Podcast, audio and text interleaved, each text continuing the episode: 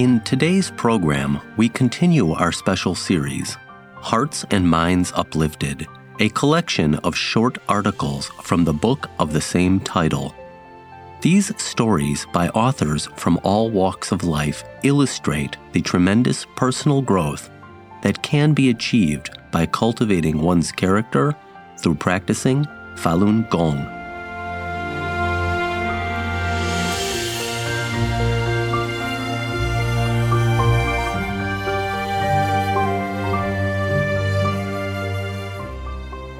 Learning to say, This was my fault, by a practitioner in China.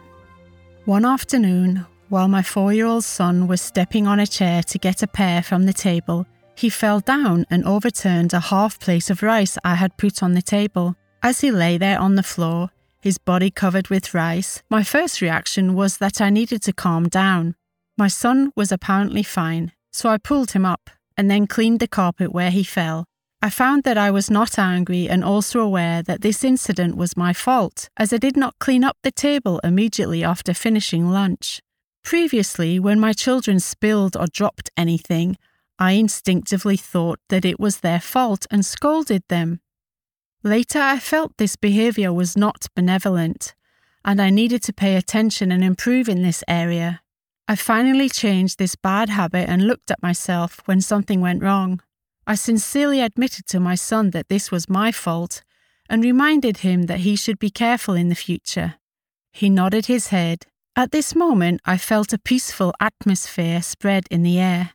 Persistently cultivating myself and changing my wrong notions, I finally realized that I could treat other people with benevolence and forgiveness from my heart. This made me feel so good inside. I felt in my heart how fortunate I am to know these eternal truths and to have the opportunity to cultivate myself under the boundless mercy of Master Li. I felt happy, fortunate, and at peace after improving myself. One day after this incident, my son overturned half a bowl of soup. I said immediately, without any hesitation, It's all right. Are you okay? Then I cleaned up the soup with a paper towel I gently said to my son, You need to be careful next time. This warmed the heart of everyone in my family. Since this incident, my son has seldom spilled anything. One day, my husband couldn't find the nail clippers. He was in a bad mood and accused me of misplacing them somewhere. He was so infuriated that before he left the house to go out and play with the kids, he told me, Find the nail clippers before I return. At that moment, the atmosphere was full of tension. Then my son said to my husband, If when we come back, Mom still has not found the nail clippers, you just say, It's all right. My son learned forgiveness, so in the end, the result was really, It's all right. In my mind, I thought, my reward is not only in my own cultivation, but also the opportunity I've had to influence my son just as Master Li said, quote, The Buddha light illuminates everywhere. Properties and justice rectify and harmonize everything, unquote.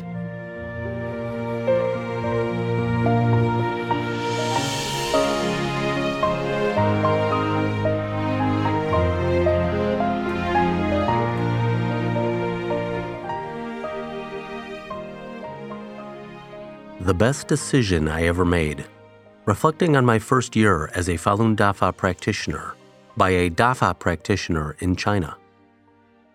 As I grew older and experienced many ups and downs in my life, I felt sad and sorry that I was born into a world where people fight when their self interests are infringed upon in the slightest way. Why has mankind fallen so low and become so corrupt? I asked in despair. Where can I find a piece of pure land from elementary school to college, I often had the desire to explore the mysteries of life. In 1998, I graduated from a university and started my career. I never stopped my search for the meaning of life. I tried to find answers in books of all kinds philosophy, Buddhism, and history, etc. I would pick up a book full of hope, but end up putting it down in disappointment. Finally, I stopped looking for answers I put my heart into poetry, literature, music, and having fun with friends. Although I was busy, I had a sense of being lost and felt sorrow deep in my heart, so much so that I hid from others at times. Seemingly by chance, something happened that changed my life at the time of the 2002 Chinese New Year. Right before the Chinese New Year festivities began, I received several emails about Falun Gong. They claimed that the persecution of Falun Gong was the greatest injustice in history, and that China Central Television was framing Falun Gong. Because the information in the emails was so different from the official propaganda, I thought it was not very believable. I went back to my hometown during the Chinese New Year. While chatting with my father, who was a policeman, I learned that Falun Gong practitioners are indeed not like the people described in the Chinese media. On the contrary, they really are good people, surprisingly good people. I was very surprised and confused at the same time. If they are such good people, I wondered, then why is the government spreading such a big lie and making so much effort against them? After the Chinese New Year, I went back to work. Driven by my curiosity, I tried to use the internet to get more information about Falun Gong. I wanted to visit the Minghui website and see what Falun Gong was all about. When I couldn't break through the internet blockade, I visited a colleague's mother when I heard that she practiced Falun Gong. This lady kindly told me about Falun Gong and described her family situation. She told me about the changes she had experienced since she started practicing in 1996. She told me that her whole family lived in harmony until 1999, when Falun Gong began to be slandered and persecuted by Jiang Zemin and the Chinese Communist Party. Hearing her story was like waking up from a dream I was shocked by what had happened in the land of China. When I got back home, I watched the video CD she had given me. The video showed an elderly farmer who had walked to Tiananmen Square from Shanxi province just to tell people that Falun Dafa is good.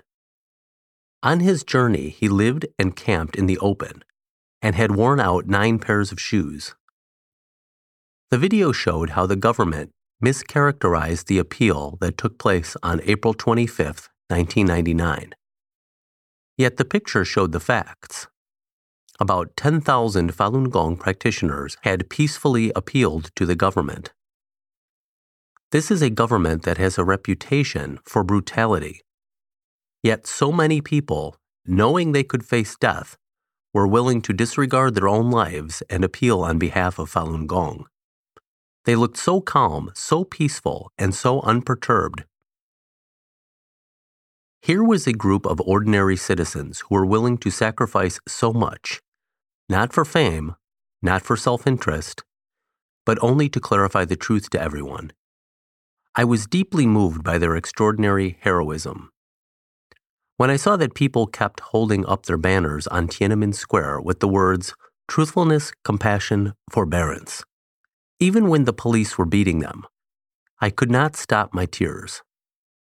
With extraordinary actions, these people demonstrated unbelievable selflessness and great virtue. They were clearly using their lives to protect kindness, to defend justice, and to call out others' consciences. In an instant, the banners they held above their heads with the three words truthfulness, compassion, forbearance made me understand everything they were doing. At that moment, I made the best decision in my life, a decision I will never regret. I want to be one of them.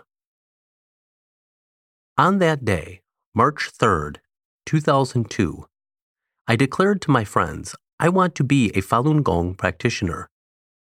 Seeing their astonished looks, I earnestly explained to them Falun Gong practitioners have been wrongly accused. They're good people, and they're being persecuted.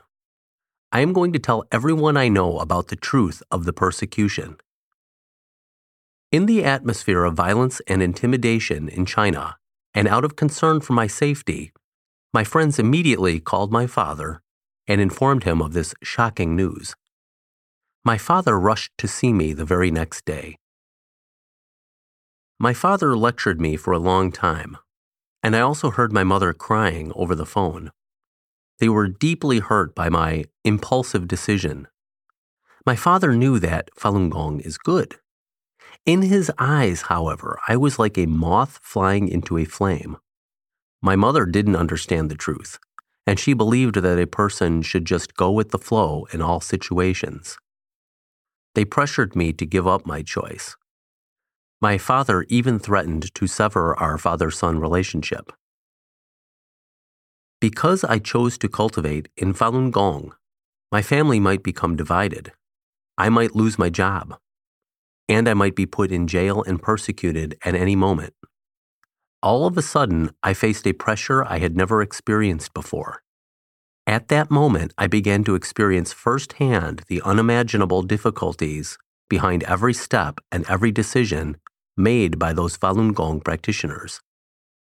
The scene from Tiananmen Square, where the banners were recurrently held up high by the practitioners, came to my mind. Deep inside my soul, a voice told me, For justice, for compassion, I will never give in. Finally, I told my father, Dad, I do not regret my decision, even if I'm going to be put in jail and beaten to death. I will not regret it. Knowing he could not change my mind, my father left feeling disappointed and worried three days later. I started to study Master Li's books from Essentials for Further Advancement and Guiding the Voyage to Zhuan Falun. Although my understanding was not deep, my soul was deeply touched over and over again. I was moved and convinced by the profound principles of the Fa. My wish to cultivate became firmer and firmer. All my doubts about human society and life disappeared. I no longer felt self pity from living in a world full of evil and deceit. I no longer felt lost because I lacked purpose and direction in life. I no longer felt sad for all those sentient beings who could not escape the misery of having feelings such as resentment and hatred. On the contrary, I felt fortunate to be living in the time when Falun Dafa is spreading around the world. I felt very proud of choosing the path of cultivation because this is the path along which I can return to my true self. I felt joyful and encouraged for the infinite grace and compassion that have come to the human world. I started to learn the exercises and went from doing the single leg crossing position to doing the double leg crossing position. I endured fatigue during the standing meditation and the discomfort of the sitting meditation. I became more convinced that Falun Dafa is true to its name and reputation. My confidence in practicing grew as well.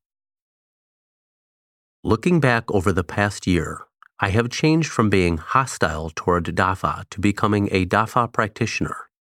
I am grateful to the unknown practitioner who sent me the email, my father, and my colleague's mother. If it were not for them, I would still be wandering along a path to nowhere. From personal cultivation to validating DAFA, I am grateful for all the help and encouragement from my fellow practitioners I am also grateful for the teaching and numerous enlightenment opportunities provided by Master Li. Only with all this help and support am I able to improve step by step. Most of my friends think that this choice of mine is rather foolish. They even feel sorry for me.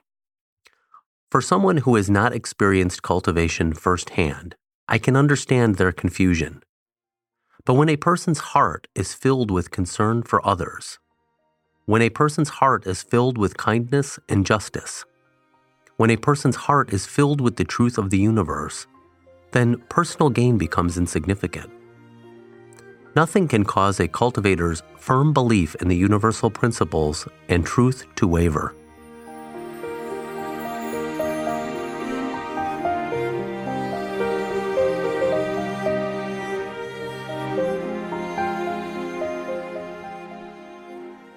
Becoming More Mature in My Practice of Falun Dafa by a practitioner in the US. It has been almost two years since I began practicing Falun Dafa, and in that time, I have encountered unending opportunities for growth and wisdom. As a practitioner, upholding the universal principle of truthfulness, compassion, forbearance is a challenging and sacred commitment. More and more, the power this principle has to transform is revealing itself to me. In April 1999, when I started on the path of cultivation, I mainly focused upon acting according to the highest standards of these three words maximally giving up attachments and practicing and studying well. While there certainly was nothing incorrect with that approach, I can see now that the main emphasis of those activities centered on the words my cultivation and what that meant to me, how it benefited me, improved me, and helped me. In fact, just admitting this, I feel ashamed and can see my attachment to self centered thinking. In my daily life, I have a difficult job full of difficult people. Sometimes they go to great lengths to be disruptive, just to prove the smallest point. Many of them seem to be locked in a struggle for what they can get at the expense of everyone else. When I began working at my job, I had just begun practicing Falun Dafa and set forth to be very diligent about maintaining my principles and being a good person. Working in this harsh and competitive environment was very painful and almost unbearable. I felt terrible seeing the worst in people. My level of understanding at that time caused me to decide that I should forbear all difficult matters and work diligently without complaint. This is what I thought a good practitioner should do, so I steadfastly set upon this task, and then immediately my tests began. At work, as I became more preoccupied with finding new ways to forbear my environment, more unreasonable tests came my way. I endured so many ridiculous things, it makes me laugh now, such as a time I was completely soaked in a rainstorm on my way to work. I arrived late with an inch of water in each shoe. My boss reprimanded me for arriving late, and then, without any consideration for my soaking wet condition, insisted that we begin work, although he did let me pour the water out of my shoes. I was forced to work with him all day in a room where he kept the air conditioning on full blast because he felt too warm. Meanwhile, I was shivering with cold, and I didn't dry off until it was time to leave. My heart was really heavy at his selfish actions, but I continued to forbear. Another time, several individuals created a big problem after not taking responsibility for an important issue. This resulted in a huge and potentially expensive problem. Instead of reporting their mistake to the president, I quietly worked to fix the problem. It took three months of working late just to resolve it. In the end, I didn't receive any thanks. Instead, the people I had helped told the president that I had made the mistake. I felt very angry, but still didn't say anything and kept on forbearing. It just kept continuing in this way. When people told distasteful jokes in the office, I would leave the group, eat lunch by myself, or not talk to them unless I had a good reason. At the time, I felt I was acting as a good practitioner, but actually, I was avoiding my cultivation environment. The more I would forbear, the more problems I would have. I began to avoid people and conflicts more and more, and then tried to forbear more and more. Things just became worse. People constantly made me uncomfortable and acted tense around me. I was forced to work unreasonable hours. Then I began getting blamed for others' mistakes, even as I was doing good deeds and fixing all their problems. I couldn't enlighten to what was going on. All types of miscommunications occurred with other practitioners. Through all of this, I couldn't look within myself very well. I would make an attempt to find my faults, but I would always see myself as a good practitioner. Unknowingly, I felt I was better than all those people. I was always worried about their effect on my practice and tried to avoid letting them disturb or influence me in any way. I complained so much about how difficult things were for me and how unfair it was that I was always blamed. Now I can see just how much it had to do with my selfishness and the thought that I was better than those around me. After enlightening to that realization, I felt very humble and ashamed of myself. I made the decision that I would only acknowledge the good in everyone I worked with and not judge or criticize them. I sincerely appreciated their strengths and what I could learn from them. As soon as I held that thought, my boss hired someone to help me at work, and my long hours were reduced. From taking this new attitude, I noticed a kinder nature appearing in myself, and I laughed more often. Suddenly, my boss started joking more and smiling more, one day, he even made a joke that when something went wrong, everyone should just blame me for it.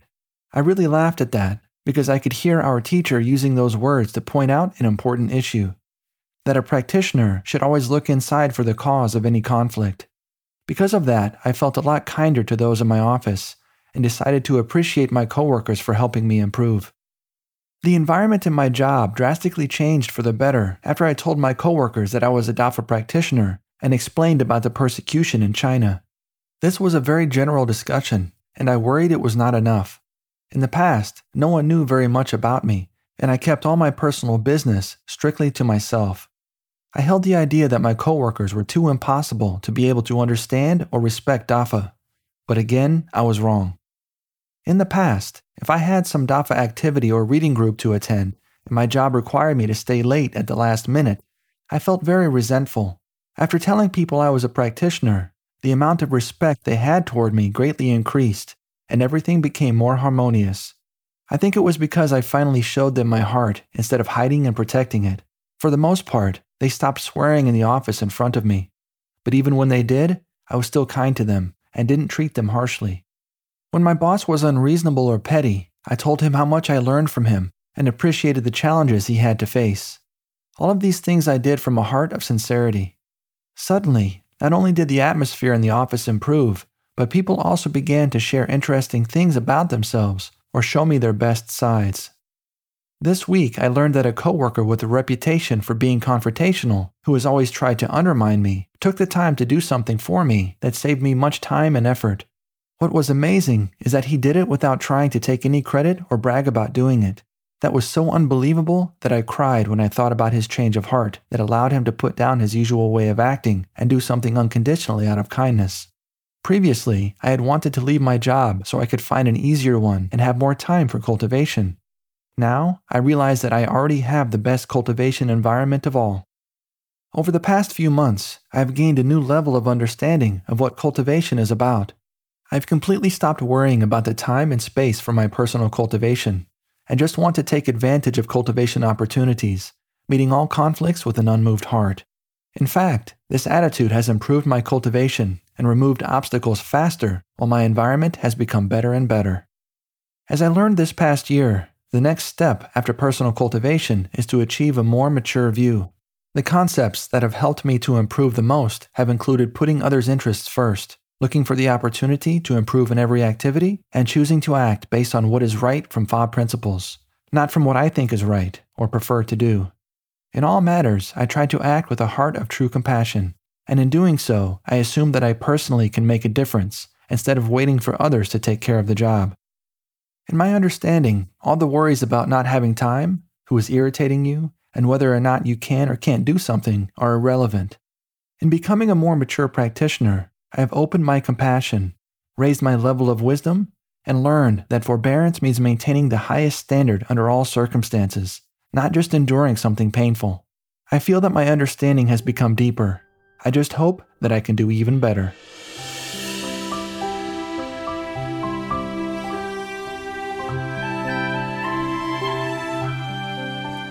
Thank you for listening to Hearts and Minds Uplifted, a special series brought to you by Minghui Radio.